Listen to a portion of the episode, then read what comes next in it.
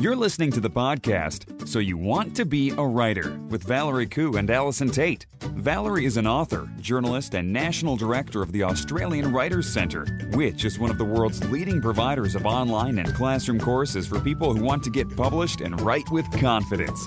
Allison Tait is a freelance writer, blogger, and author of the best selling series The Mapmaker Chronicles. She has more than 20 years professional writing experience. Each week, they explore the world of writing, publishing, and blogging to bring you news and opportunities, advice on how to succeed in the world of writing, interviews with top writers, and much more. With students enrolling from all over the world, you can find out more about the Australian Writer Centre at writercentre.com.au. Hello, everyone, and welcome to episode 154 of So You Want to Be a Writer. My name's Valerie Khoo, and I'm here with Allison Tait. How are you, Al? Um, I'm, I'm, I'm okay. You had to think, think, about, about that. that. Oh, I always have to think about it. You know, it's one of those questions because I know that you don't want me to just say I'm fine, which is the you know general response to how are you. Oh, fine, yes. thanks. Or busy. Yeah, busy. Um, no, so I know that you need a more considered response than that. So I have to actually think about it. Do you know what I am doing, though, which has been quite an interesting challenge for me over the last few days, is I am proofreading oh. a friend's thesis, an oh. academic work. Okay. And I have to tell you that it yes. is totally doing my head in. In what sense? Well, academic speak is just a completely different, you know, world yes. in many ways to to the sort of plain English of my usual life, mm. and um, I, I find it quite frustrating. It's very dense text, really, really dense text, and it's kind of like what I really want to do mm. is is take out 50% of the words that are used because I yes. feel like they're it's so repetitious, so repetitious. Yes. Um, and it's so let's use five words where one word will do. Mm. Um, so yeah, part of, I have to kind of hold myself back from that. I am I am doing a straight proofread, which of course, as we know, is not a copy edit. So mm. all I'm doing is looking for, um, you know, commas, hyphens, yeah, you know, etc. Spelling mistakes, um, you know, where words have been, um, you know, we there's a, a, lot of American spelling versus Australian spelling going on. Um, mm. So, mm. you know, you have to be aware of your role as a proofreader. And my role as a proofreader is not intrusive. It's yes. essentially just to look at the text as it is and um, and make sure. But you know, for clarity purposes, I have I've, I've got like this never-ending stack of post-it notes. You can imagine me, can't you? I'm loving it. Yeah, right. And, uh, there's just been a few places where I have had to put a post-it note on saying you're really going to have to clarify this because yes. it's just I just feel like I'm you know drowning in words here and I have no idea what you're saying. So yeah, wow. it's a kind of it's an interesting. It's been a really interesting challenge, but I can't say I'm loving it. But um, the academic style of writing, do you think that that's going to win them points? Well, I just think it's it's a it's like anything. It's like a, there's a set of conventions, mm. um, and this particular you know you have to sort of fit the set of conventions to uh, to say that this is a thesis. So academic speak has kind of developed in and of itself, I think, in many ways. Yes. But if you don't present the work as it's expected, then you know, then they're going, well, what have we got here? Is this a thesis? If it doesn't, mm. you, you've kind of got to, you know, there's a set of parameters, and I guess you've got to fit within them so that the marking of it mm. can be done as a thesis as opposed to as I don't know whatever else it might be. Um, but it's yeah, it's it's quite an interesting thing because it is it's like you know corporate documents versus magazine features. You know, they're different styles of writing, um, and you have to know what you're writing, and you have to fit within the parameters of that writing. Um, mm. It's just that as someone who doesn't read a lot of that work, of that style of work, for me, it's quite, oh, really? This is yeah. what we're doing? Wow. Well, you know what's interesting is that I, this week, uh, my old boss from 25 years ago rang me up and said, Surely need- you didn't have a boss 25 years ago, Val. You were only a baby.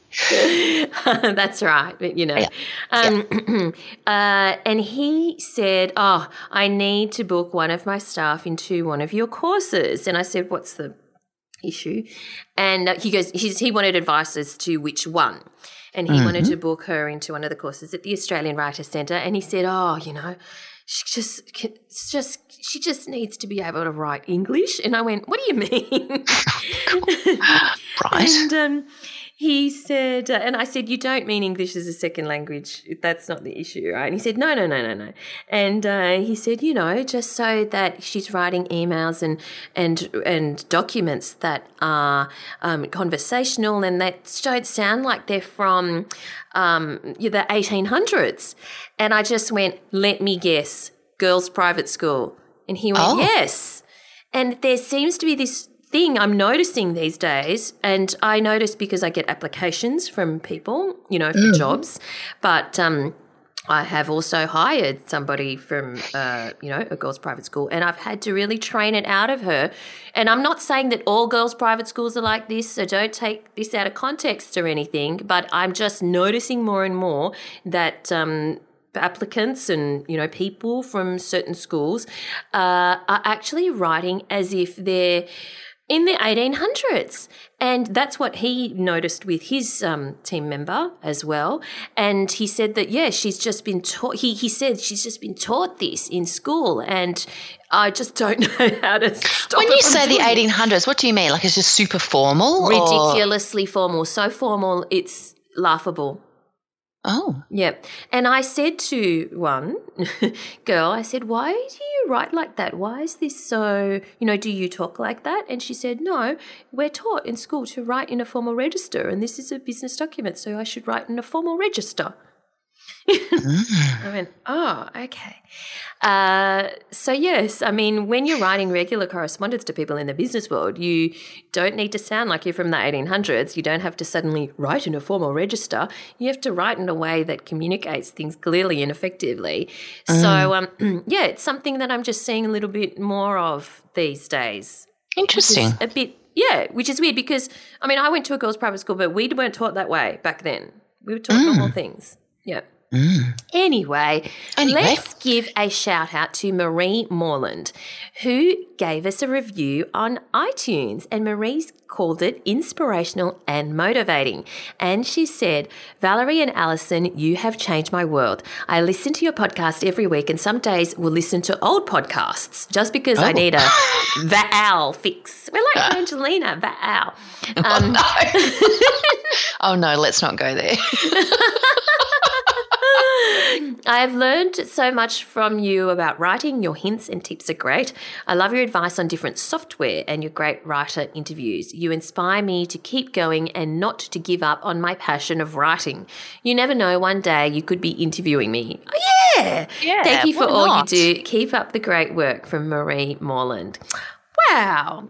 Thank you, Marie. Thanks, Marie. we would love to awesome. interview you one day. So, you know, keep, keep going. posted. Yeah, absolutely. Mm. If you do have uh, 30 seconds to leave us a review on or rating on iTunes, we'd really be grateful because it certainly helps us in the rankings. And it also gives us that little boost of motivation too and encouragement. Does to keep talking. Like, you know, yes. we need all the motivation we can get to keep talking, don't we, Val? Absolutely. We would just stop if we didn't have that. That's right.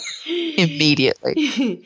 now, we want to bring something to everyone's attention and we have to talk about it early in the podcast in this episode because it's time sensitive. And trust mm-hmm. us, you will want us you will want to know about this because okay. it's such a great, great deal. Now, Alison has created the most amazing 30 day bootcamp, and originally it was part of Alison's course, Make Time to Write, which is awesome course and has so many fantastic tips and techniques and really practical strategies on how you can make time to write. But as part of that course, there is the 30 day writing bootcamp, which is ideal for um, fiction authors or, or, authors of memoir as well. And uh, it's a one. Why don't you describe what the 30 day bootcamp is in the first instance, Al? Uh, so it, it's a 30 day program. It is designed to get you into a writing habit. It is mm. designed to have you write 10,000 words. If you follow the the the daily prompts on the 30 day boot camp, you will have 10,000 words at least by the end of that 30 days. Yep. Um, so the the idea is that you get a um, you get a prompt each day.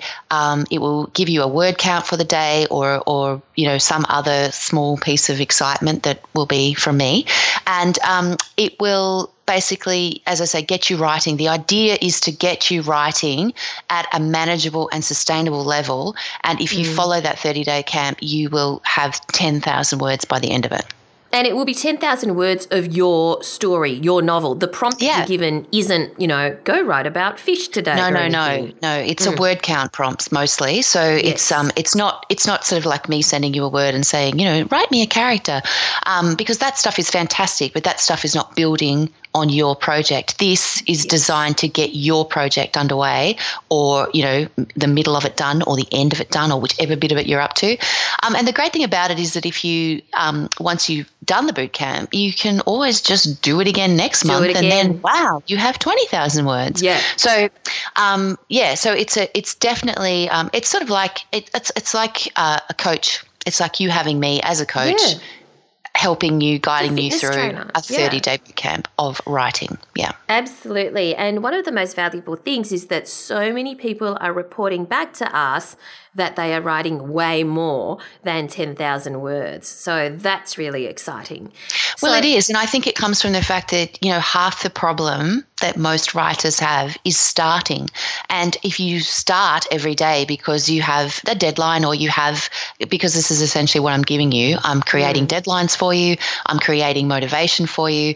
Um, once you get started, it's amazing what you will actually achieve. Yeah, it's absolutely brilliant. Now, it will go live on the 10th of March. So that's the 10th of March, and that uh, you don't have to start it on the 10th of March. You can just purchase it from the. you- You'll get access from the 10th of March. However, um, you can press the button at any time. So even if you get access at the 10th of March, if you you know overseas at the moment, you're busy, it's okay. You can press the button on your boot camp when you're ready to go. It's normally $97, but if you buy before the 10th of March, it is an amazing price, which literally will never be repeated. Okay, so that's the important thing. It will sell for $47 before the 10th of March, but after that, it goes back to retail. And that's the only window that you can get it at this price. So you, it's available now for pre purchase, um, and then you will get access on the 10th of March. And if you want to purchase at that amazing price, it's at Creative Writing. That's creativewritingbootcamp.com. And when you think for $47, you get your 10,000 words and you get 30 days of your own personal fitness trainer, trainer. But then, for no extra cost, you can press the button again mm. and do it all again. And you don't have to pay again. You have it, you know, for as long as you want. You can write 100,000 words if you want. Why not? Yes. So we have to highlight this to you because this is seriously such a good deal and it will literally will never be repeated. So creativewritingbootcamp.com for Alison's fantastic bootcamp. Hmm. So now, shall we move on to the world of writing and publishing this week? Let's. What have you got for us? Oh, well, I love this kind of thing because the Oxford Dictionaries Online have added new words. Have you seen them? No, I haven't seen them, but I know you're going to share them with me. Ah, this is great because um, there is there's certainly been a rise in this activity in recent years. So they have added this word, clicktivism. Mm. Clicktivism, which Yeah. is a pejorative word for armchair activists on social media. Mm. Yep. There's Yep. also haterade. Haterade. Yeah, have you heard of that? Haterade. No. It's excessive negativity or criticism or resentment. Right. So yes, and um, uh, also to otherize, as in other, and then I Z E on the end. Otherize, which is to view or treat a person or group of people as intrinsically different from and alien to oneself. Mm. A couple of other good ones. Craptacular. Pretty sure we've used that, Val. Do you know what surprised me though, and this Yeah. did surprise me a little bit. So they've added herd mentality, Yeah. which is the tendency for people's behavioral beliefs to confirm to those of the group to which they belong. But I would not have thought of that as a new as I a new know. phrase. That's would you? so weird, right? yeah. So maybe it's been around for a while, but it's only really come into the fore of late or something. Because it's, I mean, my mum's been talking about the herd mentality since I was about 10. As Mm. in, as in, you know, if Johnny jumped off the Harbour Bridge, Alison, would you? You know how parents do that? Yes, okay. yeah. I heard my husband say that to my son the other day, and I was like, oh, we're there. We've hit peak parent. We're right there. oh, well, we'll put the link in the show notes as well. But uh, I always find it interesting the words that dictionaries add into their dictionaries because obviously language evolves. And and, and uh, one final one from the list, which I had never heard of before, probably because I never cook, uh, is aquafaba. Do you know what that is? What? No. Aquafaba. Maybe some people might know.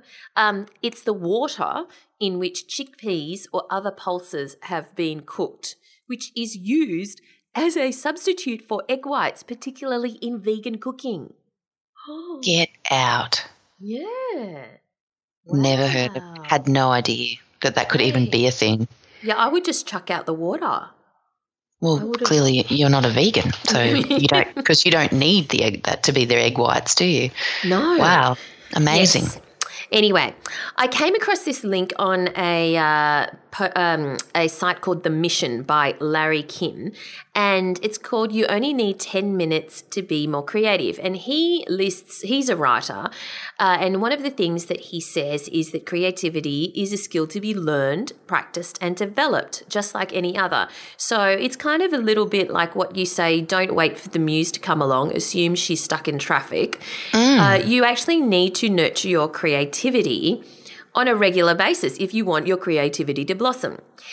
And he lists a bunch of things like doodle something, create the right environment, um, you know, keep toys on your desk and and stuff like that. But the one that I thought was interesting, which is something that I am doing lately, that he talks about, is sign up for a class in something you've never done before. Right. And I've be- I've been really committed this year to nurturing my creativity. Obviously, when it comes to writing, I do a lot of writing and I can be creative in my writing and I know the techniques to nurture my writing creativity. However, there are lots of other activities you can do to nurture your writing creativity as well, and they often have nothing to do with writing. And one of the things that you do, uh, which is move. You go for a walk, right? And Yes. that often gets the cobwebs uh, Yes. disappearing, and you suddenly you've solved what happens to that character if you go for an hour long walk with Procrastipup. Which I think is great, but you know, I'm just so lazy, I don't go for a walk. Uh, so, one of the things that I've started doing is classes that I've never done before. And last week I did a crochet class. yep. And Keep going.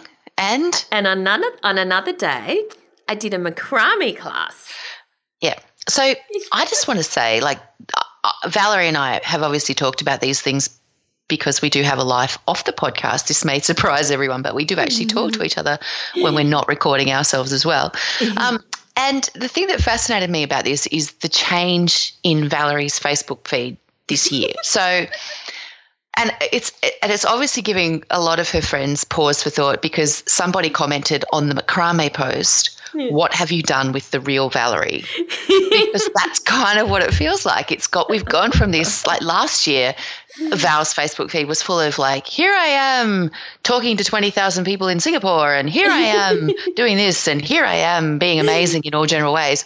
And this year, it's been like, here's my macrame, here's my crochet, here's my, what else were you doing? You've done some really, oh, painting and Ah, Um, yes, paper art.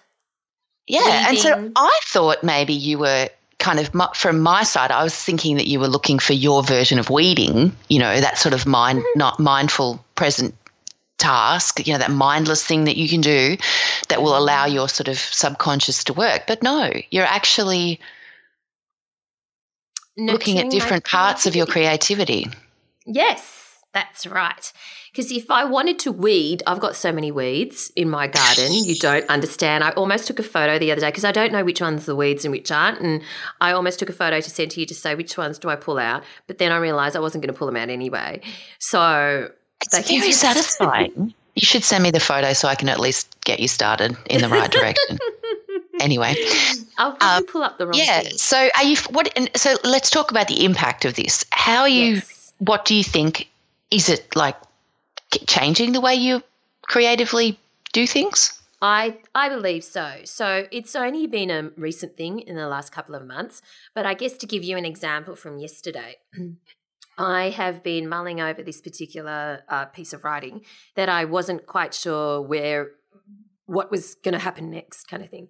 Excuse me, and um, I uh, got stuck into the piece that I'm weaving, and I actually got stuck into it quite a bit yesterday, uh, last night, and made a lot of progress.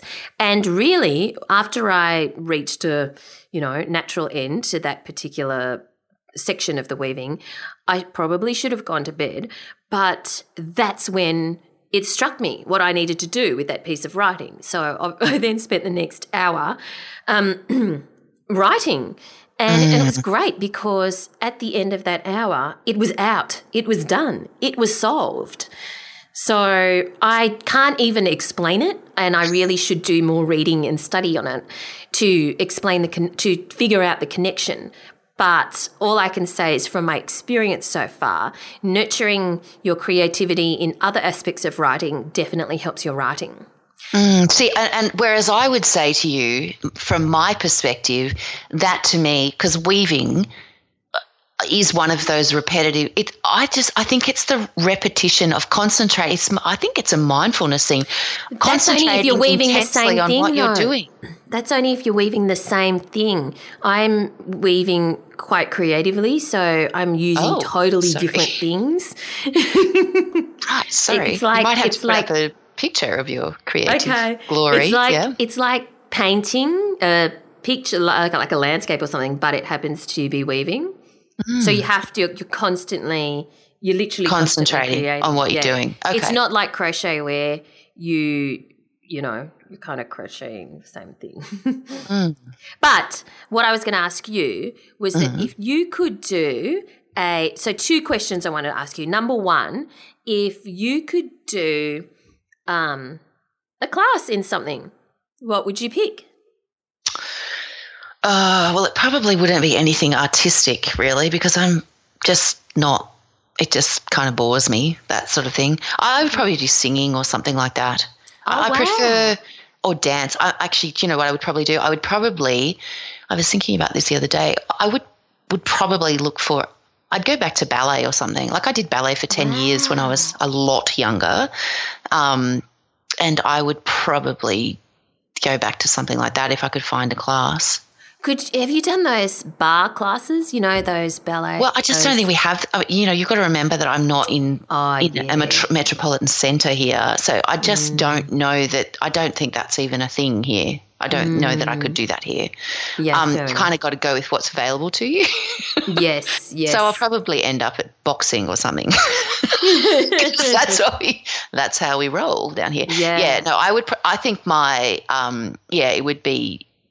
It would be. I think I would need more of a uh, physical outlet necessary. Yeah, than which is why necessarily you like painting or something. Yeah. Yeah. That's, that's probably Fair it. enough. Yeah. All right, let's move but on. can I just also say that we're going to put the link in the show notes to that, and I think everyone should go and have a look at it just for the unicorn GIF at the t- GIF GIF at the top of the uh, post because Yes. it's very soothing. That yes, that is Yes. the post. You only need ten minutes to be more creative, and of course, Yes. you can find the show notes at so you want to be a writer.com.au. Yes. Now, the other post that I found useful was called um, Five Ideas for Your Daily Writing Journal by Mark Machenko. And it's useful because we're often taught to do morning pages, you know, in the artist's way to write three pages of whatever, but you're kind of like, well, what do we write about? um, or we're often taught just to free write in a journal, but sometimes it might be useful to have a little bit more structure. And so free writing is literally writing whatever is on your mind at that moment in time. And if hmm. that works for you, that's great. But not, and that definitely works when you've got an issue or when you feel you've got a block and you're trying to write through wondering why I've got this block kind of thing. But if you're pretty laid back and you don't have a blog, it can be a struggle to know uh, what to write about. Like, oh, I woke up and I'm going to go get a coffee. But another thing, if if you if you you find that difficult, one thing that I think is useful that um, this post does is suggest to have some kind of guidance, like three things I learned today. Now, and a great example is Kelly Exeter is doing this three, 365 days of things I know. So every day, or things I've learned, or something like that, you know, so every day she actually posts something to do with things that she, know, something that she knows. Mm. And she does that publicly. You don't have to do that publicly, but mm. you can write the three things that you learned today or yesterday, or three things that you're grateful for, or something like that, because then at least you get started writing about something. Mm. This, yeah, uh, which I think is useful for people when they're actually sitting there yeah. with the blank page. Yeah, absolutely. Mm. Do you what do you, do you find it useful to write through your problems? Uh, well, I, I do in the sense that you know, I think that sometimes you don't, uh, well, I personally don't always know exactly how I feel about something until I write it down. Yes. And then I can be very, very surprised by what actually comes out when I just sort of let that go and get, get some thoughts together on it. Um, I'm not, I don't generally do a lot of free writing. It's not really how I roll. I tend to write mm. about things. Um, mm. You know, it's kind of like I, um, I, I'm doing some sort of bits and pieces at the moment where I'm just pulling out um, pulling out snippets of things that happened when I was younger and like just just mm. met things I can remember because part of it is um, my, my mother often says to me that she wonders if I had a childhood because I don't remember any of it and clearly I wasn't there even though she remembers me being there I remember mm. none of it so she really? um, yeah, well, not really. I, I mean, obviously, I remember bits and pieces of it, but I, I have a sort of, I, I guess you don't remember, you only remember the big stuff, don't you, as a kid? You only remember the mm. big stuff. And if you've got a life that's fairly kind of, you know, you go to school, your parents are pretty much doing their thing. You've got they're at work. They're still together. You know, there was. Yeah. I had the worst possible childhood for a writer in many ways because it was a really good childhood. so yeah. I don't actually remember a lot of it. You know, wow. um, so I have challenged myself a little bit to sort of write things that I remember, and the stuff I remember is all is all the. Uh, you know, is is moving schools and and the, right. the birthday party where I cried because I didn't want a birthday party for some reason. I was a strange kid. Um, uh. You know, stuff like that. So, you know, I, I do that sort of thing sometimes, but mostly I, I tend to write uh, work on an idea. Uh, you know I, have never had a shortage of ideas. Ideas are not yeah, my issue. right. Mm. um, some of those ideas don't always have legs and sometimes it takes me a long time to work that out. Um, yes. the actual premise the starting point of an idea has never been my issue. And i think that that is because of my freelance writing training Yes, I honestly think yes. it's because of features writing, and it's that notion of you get very, very used to just you know, your antenna are out all the time. So yeah. you get very, very used to picking up on what's around, even if you don't even realize that you're doing yeah, it. Totally. So I think that that's, you know, as I say, ideas are never my issue. It's more kind of like following bad ideas a lot, you know, and then mm. realizing that I shouldn't have written 20,000 words on that because it's really not going to get me to the end of 70, you know, that kind of stuff. No. I know, but anyway. What a realization. I know it's bad. It's really bad. All right. And then I start thinking maybe I should become a plotter and a planner at that point, and then I oh, don't. I know. Mm. Um, anyway. Uh, I, so, uh, some authors start off not, but then realize with the number of books that they need to write, it's just more efficient for them to try and train themselves to do so because they can't afford to do they don't have the time to do the 20,000 words to uh, I think you have you know, to learn to be I think you do you do do that. You at least learn to think in outlines. You, I, I Yeah. don't. I still don't plot necessarily scene by scene like many writers we know do, but I do think a lot more in outlines than I used to. Yeah, yeah. Mm. All right, let's move on to our giveaway this week. We have 10 double passes to give away to see David Stratton, A Cinematic Life. Thanks to mm. Transmission Films. Now, this is great if you love movies because, of course, David Stratton is an icon in Australian cinema industry. So, it's for lovers of film. This is a compelling personal journey with David Stratton as he relates the fascinating development of Australian cinema. Included are interviews with Australia's movie greats who talk about their work and the films that have most affected them. And it features Nicole Kidman, Russell Crowe, Jeffrey Rush, Jackie Weaver, Rachel Griffiths, and many more. The film is released on the 9th of March, but we have 10 double passes to give away. And all you need to do is go to writerscentre.com.au slash win to enter. So that's writerscentre.com.au slash win. This podcast is brought to you by the Australian Writers Centre, a world leader in writing courses. Our Stage 2 creative writing course, Advanced Fiction Writing Techniques, will help you apply proven methods to your own writing, taking your storytelling to a whole new level. With workshopping and practical exercises focusing on scene development, characters, climax, and resolution, it's your perfect next step. Learn online over a few hours each week. You'll even get your own tutor providing personal feedback on your writing. Find out more at writerscentre.com.au slash advanced.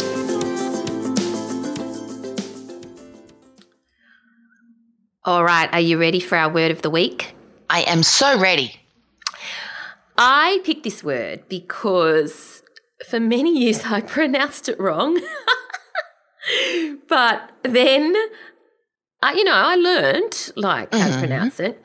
But uh, uh, it's come to mind recently because a friend of mine Instagrams every morning where she has her coffee.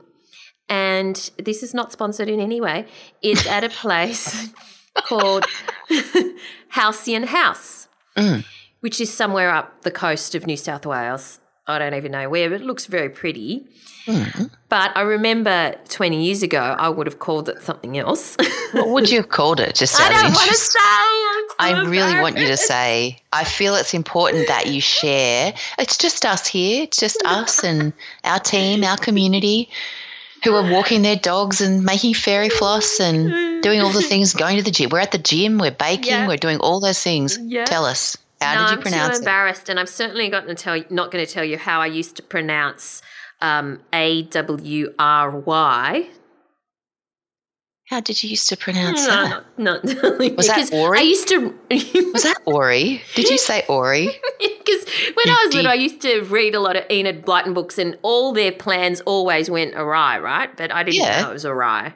Yeah, You thought it was Ori. yeah. But was it so was it Hal Halcyon? Halcyon? I'm Hal not going to say. Oh So- Val. Okay, we need to start a tweet campaign here, people. We need a hashtag. We need a clicktivism hashtag.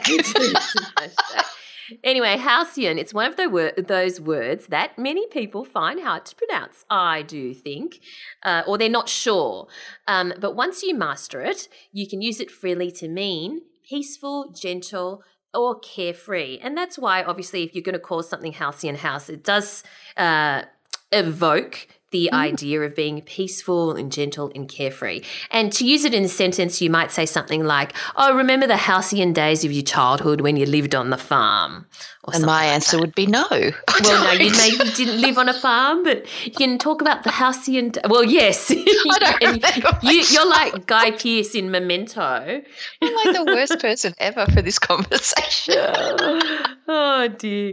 All right, Uh, so that's our word of the week, halcyon. And if you're going to use it in one of your blog posts, make sure you ping us and hashtag word of the week so that we can see how you used it. Let's move on to our writer in residence this week, shall we? Let's. I had a great chat with Hilary Spiers, who uh, recently wrote when, when she wrote her debut novel only a couple of years ago called Hester and Harriet, she mm-hmm. was already in her 60s. So it's never too late. No, to, it's never too late. To write, to, you know, release your debut novel. And it, it is based, uh, Hester and Harriet are a couple of uh, widows, and they're such quirky characters, and they gained such a fan base that she has written a second book in the Hester and Harriet series, which is not a sequel, it's a standalone novel as well. And it's called Love, Lies, and Linguine. And we had a chat with Hilary this week.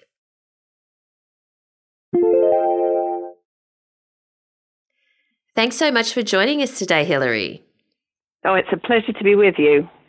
Now, your latest book is Love, Lies, and Linguine, mm-hmm. which is a, a, great title. Now, for those listeners who haven't come across it yet or haven't read it yet, can you tell us what it's about? Okay, well, it's it picks up. It's certainly not a sequel, but it follows on to some extent from my first book, which was Hester and Harriet. So we're back with the two widowed sisters, and they have decided to broaden their horizons and to risk a trip to Italy. So they had quite an exciting six months and they leave for Italy. But unfortunately, there is a, a severe coolness, is probably the best way to put it, between them because Hester is nursing a secret to do with her sister and Harriet is trying to work out what on earth is going wrong in their relationship. Mm-hmm. Um, meanwhile, back in England, they have left their house in the care of a Daria, who is um, a Belarusian refugee they took in. Uh, which happened in the first book. And unfortunately, there is also involved in that story their um, nephew Ben, who is persuaded to do some very naughty things while they're away, which all turns catastrophically wrong. So there's the dual stories running in England and and Italy, and then they come together. But it does definitely shake up the sisters' lives and leads them to question who they are, what they want out of life, and indeed what they're going to do in the future, and will it be together? Yes. Now, Hester and Harriet are much loved. And obviously, as you say, this is the second book, although it's not a sequel, it can be read as a standalone. When you mm-hmm. um, uh, came up with the idea of your first book, if you can just take me back there and how did this idea form? How did you think, oh, I'm going to write about these two widows called Hester and Harriet? well, what what actually happened was they started life in a short story when I was doing my MA in creative writing. Mm-hmm. And uh, obviously, my peer group read it, and my uh, friends who were not on the course but are my reading friends read it. And everybody said, Oh, aren't these two lovely characters? Uh, you should do something more with them. And I thought at the time, yeah, they are lovely characters. I really enjoyed writing about them, but I really didn't give it much more thought until my very dear writing buddy said to me, uh, right, I'm going to set you a challenge that you need to write a book. I said, write a book? I'm in the middle of writing a play at the moment. She said, no, no, I think you should write a book. So I said, but, you know, most of what I've been doing is short stories, and a book is an awfully long thing to do. Mm. She said, never mind, I know how to get you to do it. I'll set you a challenge. And you give me three chapters a week and get them to me by six o'clock on Friday. I'll look at them over the weekend, give you my comments, and you can start again the next week. Oh. So that was kind of the genesis of it uh, that it started as a bit of a challenge, but it wow. didn't actually, quite frankly, take long before I was sucked in and so enjoying it. I thought, why haven't I done this sooner? Wow. So I wrote the book um, against this this artificial deadline. Yes. So when you were writing that book, then, because you know you were mm-hmm. just delivering three chapters a week, did you know what was going to happen? Were you were you actually writing um, with a uh, uh, with a novel in mind at the end? So obviously the, uh, those three chapters would stop at some point, and and did you plan out the story or just kind of just wrote three chapters as you went? You know what I mean? Yeah, no, no, I see what you're saying. Um, well, I have to say, I was listening to um, Natasha Lester on your podcast, yes. and she said she's not a great plotter, and I thought, oh, thank God for that, because I am I am not a great plotter either. I prefer to just see where I'm going to go with it. The weird thing is that when I'm writing, I always know where I'm going to end up. So although I might not know what happens between the beginning and the end, I know where I'm headed, so I can head in that general direction, but I quite often will go off on highways and byways and think, oh, I hadn't quite intended that, but actually this is an interesting thing to explore. So I'll go and explore that and see if it works. But I do generally, weirdly enough, have my last sentence in my head wow. very early on. And okay. I'm aiming for that all the time. Yeah, fantastic. So you know where you're going. Now you have you're quite learned. You've had you've got degrees in law and speech yeah. therapy, yeah. as well as, as you said, uh, a master's in creative writing and quite yeah. a lot of experience. Now, what, which of these careers were you doing at the time where you decided to write Hester and Harriet? Well, uh, I, would, I had by that stage given up my full time job because um, my decision was that if I was going to really try to write, I had to devote my time to it and serve an apprenticeship, if you like. Mm. And the, the genesis of the whole making myself into a writer as opposed to what I was doing, which at that stage was working in um, youth services and for the Department of Health mm-hmm. on adolescent health mainly. Um, the, the focus was that one of my, well, in fact, two of my dear friends died, but one of them was actually quite a bit younger than I was. And his death prompted me to think, how short life is. And I know that's yeah. probably sounds slightly trite and a lot of people say it, but it hit me very hard. And I mm. thought, if I really want to do this, then I've got to give it heart and soul. I can't do it part time, and I know what will happen. I'll get distracted. If I if I actually give up my full time job and I say to myself, right, serve your apprenticeship, write the rubbish, write better, try each day to get something that's better than the day before, then that's what I wanted to do. And um, and I gulped and I did it. So that was kind of what I was doing at the time when I started yeah. writing the novel. I was I was writing full time, if you like.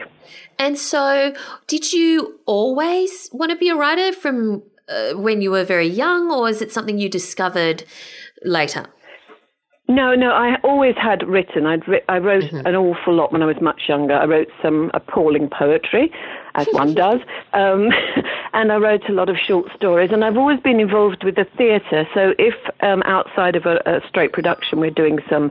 Um, uh, let's say we're doing a, a, community entertainment, I would usually be writing stuff for that or writing all the links for it. Right. And in spare time, I would be writing short stories, but not not for consumption, just for my own satisfaction, as it were. Uh, yeah. what, what, prompted the big, big decision, aside from the, the, these two deaths that I mentioned, um, was that I went with a friend, really just for a holiday, but on a writing holiday, and I was hooked. I thought, this is what I want to do. You went on a writing so, holiday. What does that mean? I went on a holiday. This is going to sound very lovely, indeed it was. I went on a holiday to a Greek island. Mm-hmm. Lots of lovely sun and swimming and all of that sort of thing. But part of it was a creative writing course.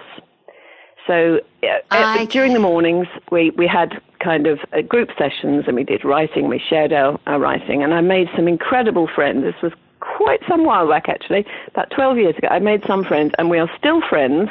And although two of them now live part of the year in New Zealand, we still have a writing group, so we communicate oh, by email wow. and and Skype. Yeah. Wow, that's wonderful. So, um, you then, when you made that decision, you, the, you had those things occur, especially mm-hmm. the deaths of your friends, and you thought, life's too short. I'm going to do this full time and actually give it a go.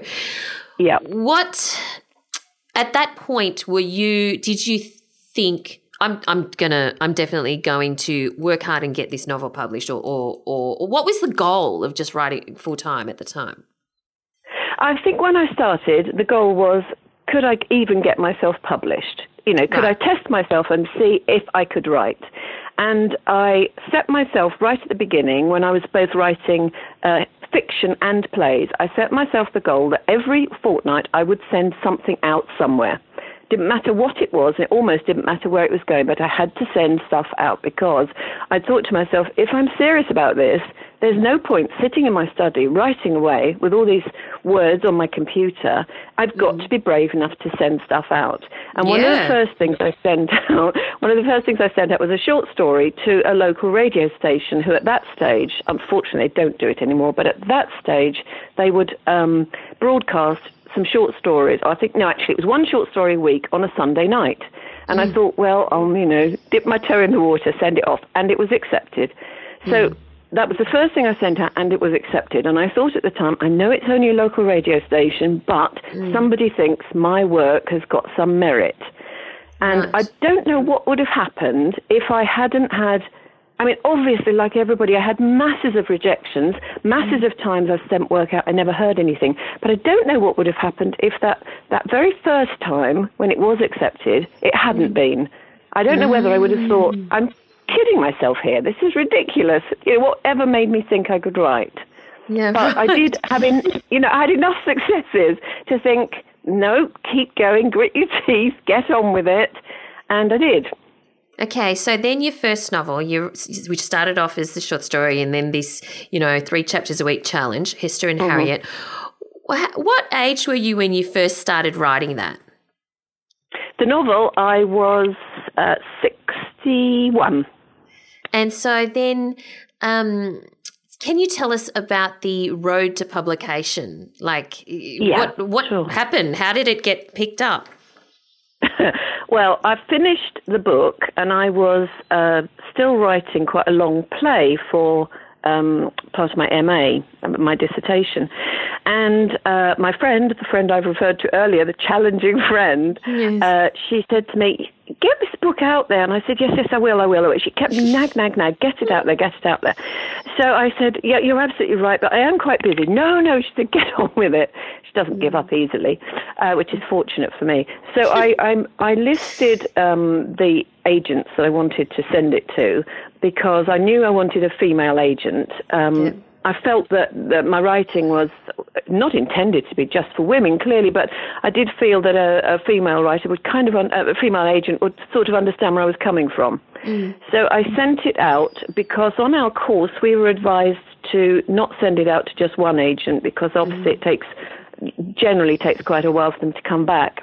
Mm. So I sent it out to three agents um, by email. I was also being slightly mean, thinking I don't really want to send it to people who require it by mail because then I've got print it and pay for it. Um, I'm being slightly flippant here. And um, to my astonishment, within a couple of days, I'd had a response from one of them asking for the manuscript. So I got thoroughly overexcited, as you can imagine, and um, sent it off to them. And then about a day or two later, got another email from another another one of these agents asking me for the manuscript. And so I had to contact them and say, well, I've already sent it off to um, another agent because they asked me for it. Whereupon the agent, who is now my agent, phoned me up and said, no, no, no, no, don't give them so much time. We want to read it. Phone them up and tell them they can only have however it long it was. And I said, really? You know, can one do this? And she said, yes, of course you can, of course you can. Um, anyway, I did, and uh, long story short, um, that agent, the one who'd actually phoned me up, um, is now my agent. So it, it just all fell into place. I just didn't expect it to happen that way. I was expecting to wait months for responses. That's what Wow. generally happens, and it must have just struck a chord, which is fantastic for me. Yes, obviously. And so, so you got that agent, and presumably they then they subsequently um, got you the first book deal. Yes, that's right. They, that's So- right. I'm very lucky actually because my agent, I think, is one of the very few agents in London who has an in-house editor. Right. So, um, you know, I was able to work initially with Stephanie and and do a lot of, you know, rewrites and just edits and things like that to get it obviously as good as they thought it could be. Um, and that in itself was a, a really great experience. Um, and then Jane, my agent, um, obviously sent it out, and and I was lucky enough to get picked up by Allen and Unwin. Yeah, wonderful. Now, um, forgive me for asking these questions about age, but I just think that it's relevant and inspiring. So, what age were you when the first book was uh, released? Uh, 63. Right, which is which is just fantastic because a lot of people leave things because they think that you know oh I I I, I should have done it when I was 30 or I should have done it when I was 25 or, or whatever but Yeah, you know yeah. it's it's never too late um all right so then it was successful yeah Hester and Harriet successful people love these characters and at that point did you already have the second book in your head, or Oh, did yeah. you just think? Oh, you did. I had I had the second book in my head while I was writing the first Okay. because I thought, oh, there's lots more these two ladies can do. I can send them on far more adventures than just one. This will be, a, a, you know, a great sadness to me if I never saw them again. So I already had another. I had the next plot in my head, um, and indeed I have got a third in my head as well. Wow. Um, um, I just they they are with me all the time. It sounds ridiculous, but somebody said to me the other day, "Is there a day when you don't think about them?" And I said, "No, mm. not really, because wherever I am, I see somebody."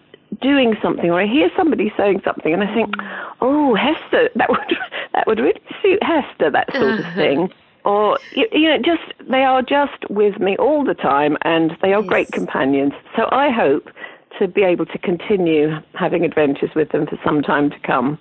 Yeah, absolutely. And in terms of the adventures that they do have, so this one, Love Lies and Linguine, um, what kind of research or travel or or um, you know, um, well, research, yeah, do you have to do for Hester and Harriet's adventures, or did you do for this book anyway?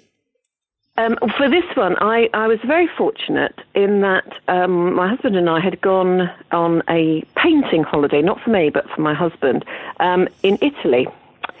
Uh, and I had such a fantastic time. I mean, I went out, I went along as partner, if you like, uh, having checked it was okay to do that. And I thought, how romantic would that be, sitting under a loggia or something, mm. writing, which is indeed what I did. But it also gave me the opportunity, each time they went out on a painting trip, I would say, Is there room in the minibus for me? And there always was, which was lovely. And so I saw of the area that I, we were in, I saw quite a bit of the local towns and obviously the scenery and all that sort of thing. Mm. So for the Italian bit, that was fantastic because mm. I had all the help there. Um, the the other area that has required quite a bit of research has been the issues around immigration mm. and the status of people seeking asylum and that sort of thing. Because Daria, the the young girl I mentioned mm. earlier, she mm. uh, she is she has overstayed her visa. She had a visa, but she's overstayed it. And the rules, I've no idea what it's like in Australia, but over here the rules seem to change on almost a weekly basis. And when I was writing, in fact, for both books, I really thought I, I need specialist help here because I don't want to make an absolute mistake where somebody says, well, that couldn't possibly happen. Uh, and eventually, although I've got various friends, you know, in the professions and, and I've got several friends who are lawyers, none of them specialized in immigration law. And I was getting slightly panicky thinking, well, my law degree is decades, excuse me, decades out of date and I've no idea where you'd start this. So I t- simply took a chance and phoned um, a firm in London who specialise in immigration law. And, and as indeed has happened almost every time I have asked someone for help, they were delightful and said, Well, we can't do it now, but phone us tomorrow at such and such a time and we can give you 15 minutes, you know, with all your questions, get your questions lined up and just give us a ring. And I did. And they gave me all the answers to the questions and said, don't forget, this could all change next week. But it meant that at the time I was writing, I was relatively confident that things were accurate. And So, so, that's the kind of research. Mhm, yeah, no, sorry. no, go on, please go on. No, the only other one is uh, you may or may not have noticed that the ladies are, uh, hesitate to say prodigious consumers of wine, but they do like their wine. and fortunately for me, uh, so does my husband in the sense that he enjoys wine. I'm sorry, I'm making him sound like an alcoholic. He's not an alcoholic. He enjoys his wines and he knows quite a bit about them. I know nothing about them. So all of the information about what they're drinking and why it's so lovely is thanks to him. Oh, wonderful. Um, and you, uh, no doubt you had to partake in many wine tastings just so that you could get, Well, get it, it right. would be rude not to, I feel. you know, you have to Yes. experience these things. It definitely would be rude not to. Now, when you are writing, you know, focused on your writing, you're actually writing the first draft. Can Yeah. you tell me what your typical day is like? Do you have a routine? Do you write to a word count target? Do you have other little deadline things like you did with your three chapters and your challenging friend? H- how Uh-huh. do you actually get the words on the page? Okay, so when I gave up my job, I decided this was my job, and I do like to be at my desk no later than nine in the morning. and I generally start the day with having a swim because I find that clears my head. Um, so I go to our local leisure pool, which has uh, swimming for adults in the first thing in the morning, and I have a swim, and that's when I start thinking about things, and that's which is why I probably swim into a lot of people because I'm not paying attention. um, but um, and then I get to my desk at nine o'clock, and my idea is to write something. I don't generally set myself a target unless I'm doing one of my friends' challenges, but generally I think, no, today I just want to write something. Now, sometimes I'll set off and I'll be write, I'll still be writing at lunchtime thinking, oh, this is going really well. Other days I am mucking about. I'm doing bits of research, justifying those on the grounds that I will need them later because I can't get my head in gear. But what I do do is I write something every single day. So sometimes I can be really productive, and other days I'll come away feeling I have cheated myself by not doing what I should have done. So in that sense, I'm fairly disciplined, except that it, particularly if I'm doing research, I do allow myself to get distracted. And that is a great fault. And I so admire these people who can switch off the internet and switch off their emails and, you know, just concentrate on the page in front of them. I'm afraid I'm not that disciplined. Now, because you don't, I mean, you know where you're going because you know your last mm. sentence, but you don't mm-hmm. plot, as you said. Do you then, how often do you find yourself going down rabbit holes that you can't get out of and then you have to toss 10,000 words or whatever and come back to a certain point and, and write that way? And, and in, related to that, do you write in a linear fashion or do you write scenes and put them together later? I, I tend to write in a linear fashion. Um, not always, but sometimes, and particularly if, uh, like the book I'm working on at the moment, I've got a particular character that I haven't reached yet, but I keep having thoughts about her. So I've been writing little snatches of dialogue for her and putting those in a separate file because I know I want to come back to them. Um, as for rabbit holes, even if I do go down a rabbit hole, I have learnt from bitter experience just to cut it out and pop it somewhere else. I used to, in the early days, cut it out and delete it. Oh my That was God. Yes, well, I know, I did. I used to, Oh I just used to, to, to have convinced myself this is not working, so get rid of it. Well, I have learnt my lesson because Mm. obviously, you know what's going to. I'm going to say, a few, a few months later, you might think, oh, that scene I wrote, uh, well, you know, it would come in nicely here, and then you have to entirely recreate it. So Mm. I'm much better at not throwing things away these days. Yeah, um, yeah. But I, I don't. And like I don't them know really, free. I often go down a rabbit hole. I mean, certainly I have been down rabbit holes, and I've Yeah. had them pointed out to me with people saying, "What's this doing here?" It, you know, it doesn't advance the story, Mm. um, and I will accept that. I'm, you know, I like to think I'm quite good at taking criticism on the chin, but when I said I'm uh, not good at plotting, which I'm not, that really presents me with problems when I'm asked for a synopsis. And I am Ah. rubbish. I am rubbish at writing a synopsis because I feel all the time. I feel a it's such a I don't know, it's such an uncreative thing. You know, this happened, then this happened, then this happened. And part of me is thinking, I don't want people to know this yet, um, which is crazy.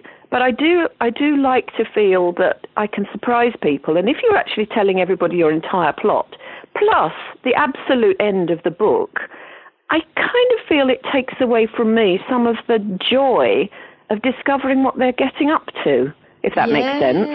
Yeah, Yeah. that's that's so that's yeah, that's so true. And so you must be writing the third book, is that right? I am. It, the third book is not Hester and Harriet. I have, Oh. in fact, started. No, I've started Hester and Harriet book three, but obviously I'm waiting on the reaction to book two. But I've started an entirely other book uh, about a you know totally different protagonist, and I'm well into that, and I'm I'm hearing encouraging noises from my agent, so I'm I'm I'm you know really hammering away at that at the moment. Wow. And so when uh, when you are are you sometimes writing the next book while editing the previous book? Uh, yes, actually, yes, I am. Yeah. And do you True, find that about it like that, that's but yeah. Do you, it obviously must come easy to you because you didn't even think about it. So um, it's not something. Do you- do you have to consciously switch hats or or get yourself back into the Hester and Harriet world or you know what I mean? I do. I know. I do know what you mean. Um, no, uh, at the moment, what's been? I'm just trying to think that when I was editing um, Love Lies and Linguine, I yes, I was working on the one I'm working on at the moment, but I don't know. I didn't find I didn't find that too much of a challenge. I think partly because sometimes um, when I'm writing I can be writing both a book and a play at the same time. Mm. And I find, and somebody said to me, isn't that very confusing? But actually, I find it quite um, um, an enlivening thing to do because it's it, they're two totally different genres, obviously. But because uh, I write quite dialogue heavy books anyway, I think, and that's, I'm sure, a product of writing plays, mm. I find an awful lot of crossover there when I'm yes. writing a play and I'm writing a book. So I'm able to do that. And I suppose, in a sense, writing, editing one book and writing another is probably closer, to be honest, than writing a book and a play at the same time, if you yeah. see what I mean. Yeah, yeah. And now, what would your advice be finally for aspiring writers who hope to be in a position like you are, where, you know, they've finally got their first and now second, and you're writing your third novel? Uh, this, are these your top three tips?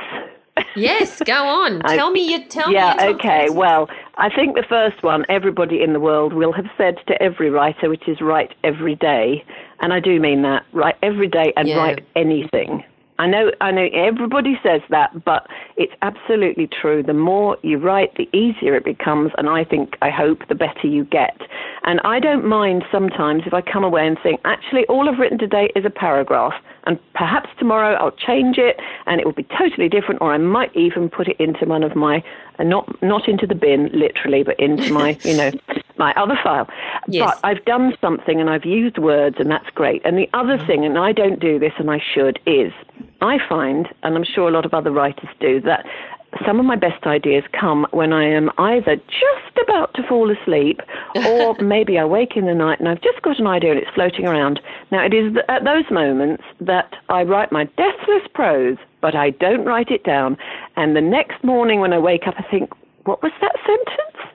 What yes. was I going to get them to do? So, what I could do with would be a little pen with a light on it so I could write in the dark and not forget them. So, I would say to everybody, don't do as I do. Write it down when you think of it.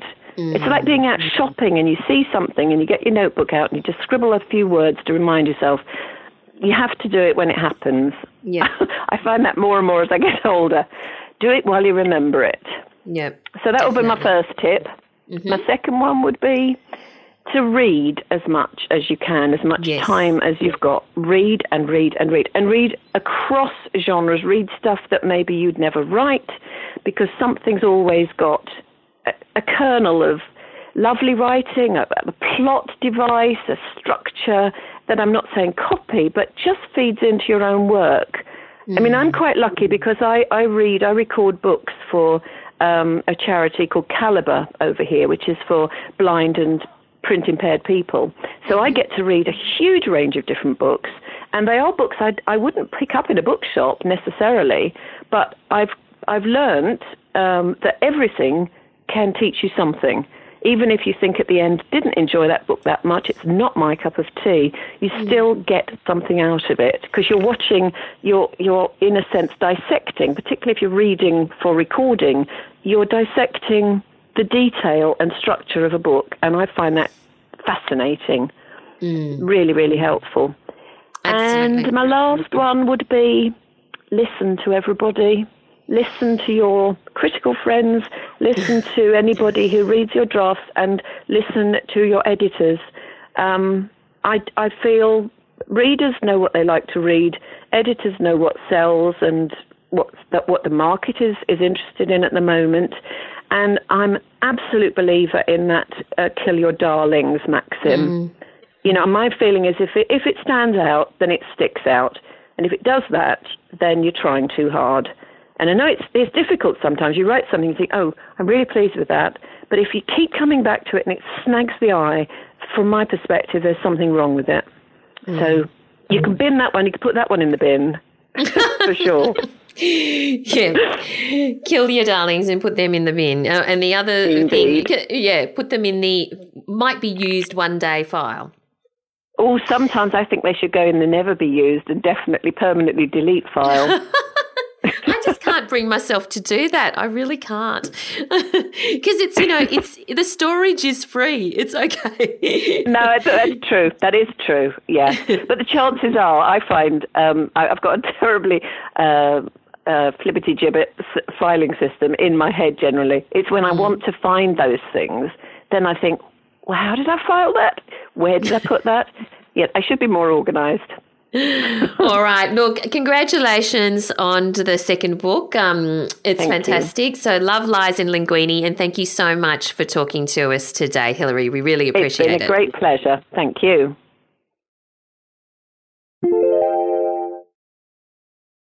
There you go. That was Hilary Spiers. She was great fun to chat to. Oh, it's a terrific interview, and I think it's excellent that it's you know going to a series. Like, yay! Yeah, absolutely. And you know, I have no doubt we're going to have more adventures of Hester and Harriet in the years to come. But let's move on now to I believe you have an interesting post for us, Al. Uh, well, I do have an interesting post. This, I came across this one on the Ginger and Co blog, which is a, a really uh, great little website from the United States about organization. Um, well, it's a sort of organization for creative types. So, you know, often that there's that idea that creative types are not particularly organized. Um, so she has a lot of, you know, uh, writing posts, marketing for for um, for authors, you know, organization tips for writers, that kind of stuff. And it's so it's it's a it's a great um, website to have a look at. It's called gingerandcoblog.com.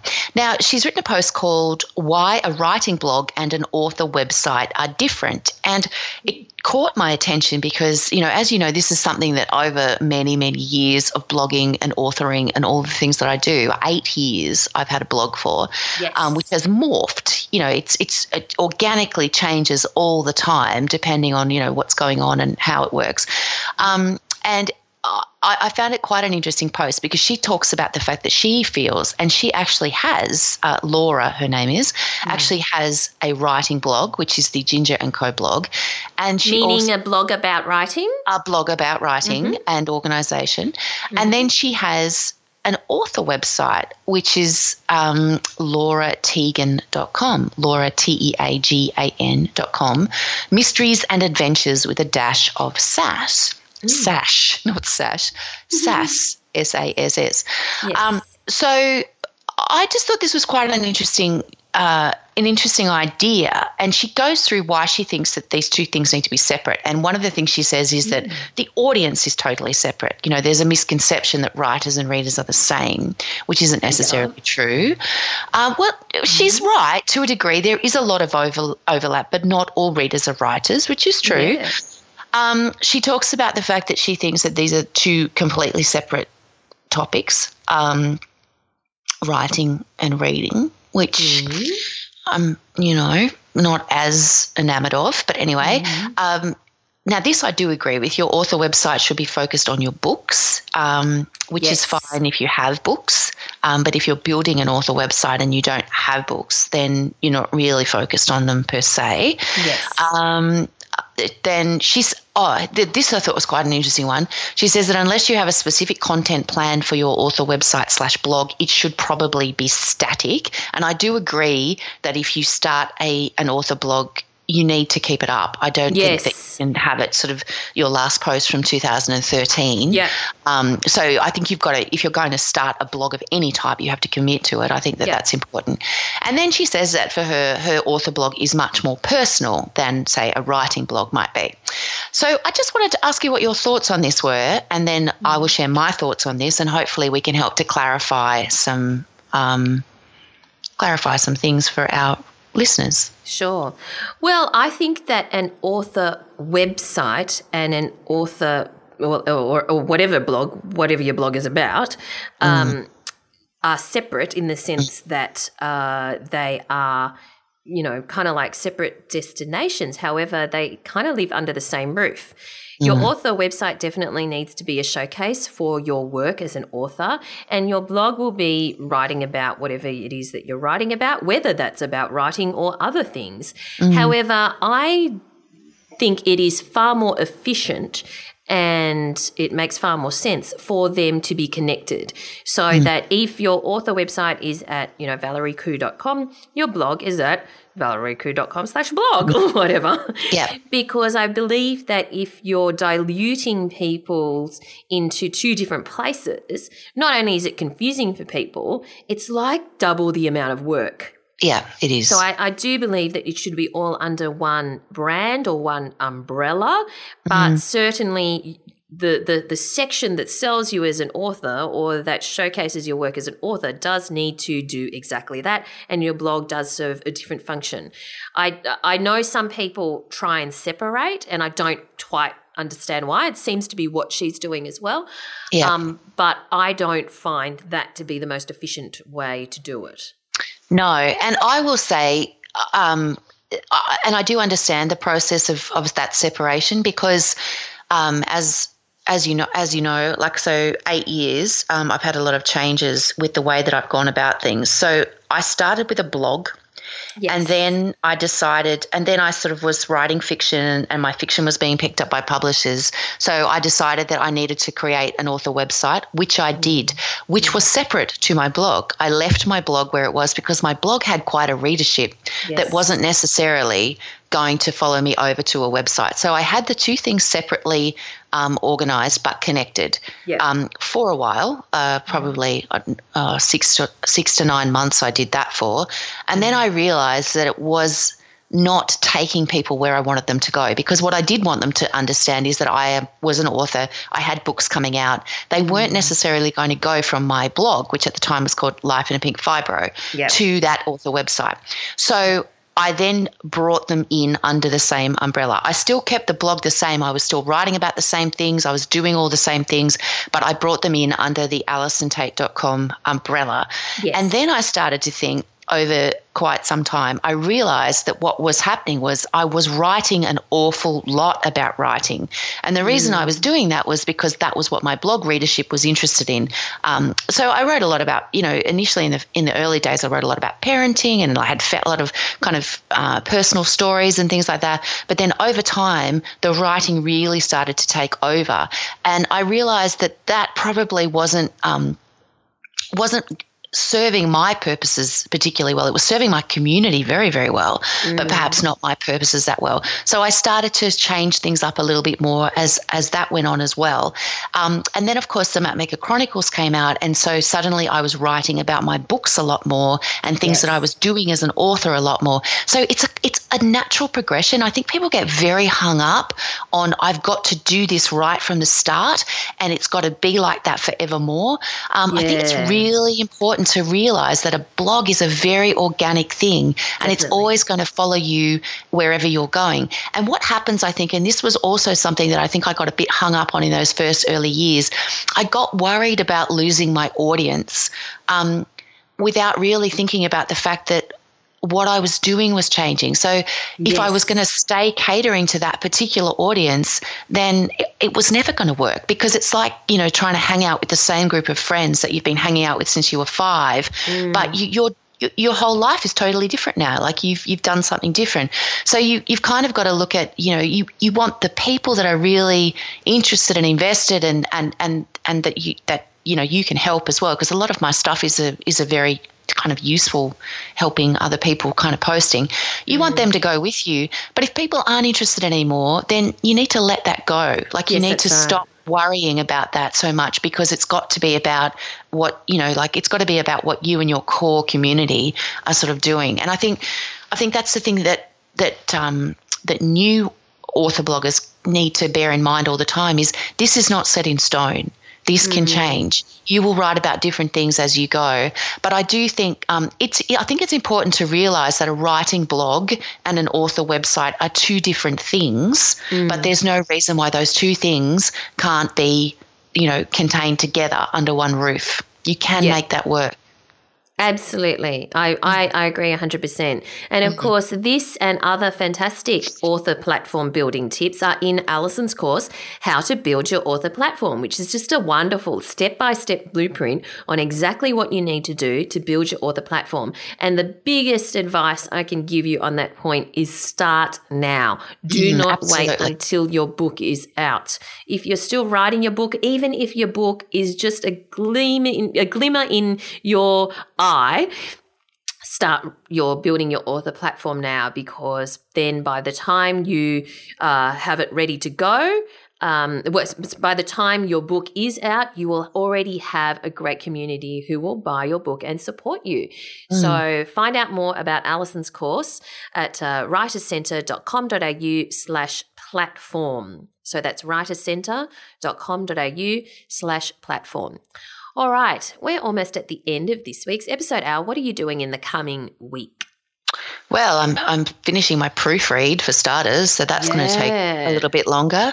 Um, but I'm also I'm writing a whole series of guest posts ready to go for when the Mapmaker uh, oh, Chronicles yes. Book Four comes out at on the 28th of March. So I'm I'm doing some uh, guest posting at various you know on various sites and things like that. So I'm putting together my content plan, Val. That's what that's I'm doing. That's fantastic. You'll be busy. I will be busy. Yeah. What about you? What are you doing? Macrame? Well, weaving? apart from macrame and weaving and crocheting, I too am proofreading this week. So mm. I am proofreading the Australian Business Style Guide, which is basically a style guide for people who need uh, who don't have an in-house style guide at work and they need um, to know oh. all the conventions all of the rules that are uh, particularly for common dilemmas or, or words at work that you kind of go should i be using this or should i be using this it gives you the rule really. Wow. So, yes, the Australian Business Style Guide, and that's going to be out soon as well, but we'll let you know when it's out in case you need it for your work. Hmm. But where do we find you online, Al? You'll find me at allisontait.com, A L L I S O N T A I T, both my writing blog and my author website. Um, you will find me on Twitter at, at altait, A L T A I T, and you will find me on Facebook and Instagram at Allison Tait Writer. And you, Valerie, where do we find you? You'll find me online and feel free to connect with us. We'd love to hear from you. I'm on Instagram at Valerie Khoo, that's K H O O, and also at Valerie Khoo on Twitter. And uh, I'm easy to find on Facebook, just search for Valerie Khoo. And of course, you can find all of the things that we've referred to in the show notes at so you want to be a writer.com.au. So thanks for listening, everyone, and we look forward to chatting to you again soon. Bye. Thanks for listening to So You Want to Be a Writer. You'll find the show notes at writerscentre.com.au slash podcast or sign up for our awesome and often hilarious weekly newsletter at writerscentre.com.au slash news, where you'll find writing resources, giveaways, competitions, and much more.